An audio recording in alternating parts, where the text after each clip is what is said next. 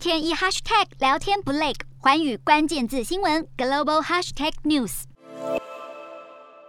南韩军方发布新消息，表示北韩在十二号再度发射弹道飞弹，成为平壤当局今年第十六次的飞弹试射。距离南韩总统尹锡悦就职才过去两天，这次北韩试射的时间点实在有些敏感。据了解，北韩发射的这三枚飞弹在空中飞行了大约三百六十公里，最后掉落在日本的东部外海。虽然估计落在经济海域之外，但已经引发日本政府的强烈谴责。北韩上一次试射飞弹是在本月的七号，还不到一星期的时间，平壤当局也才刚宣布境内出现新冠感染，要全力阻绝病毒。外界本来预期北韩会因此暂时放缓军武试射的脚步，没想到新一轮飞弹试射射依旧登场。此外，美国评估北韩可能在这个月进行核武试射。白宫在十二号表示，美国总统拜登考虑在这个月的亚洲行程造访南北韩的非军事区，而南韩总统尹锡悦更在就职典礼开出承诺，表示只要北韩发展完全非核化，南韩政府就会提出一项大胆计划，协助北韩提升经济状况。不过，就目前情势看来，金正恩已经给出了他的答案。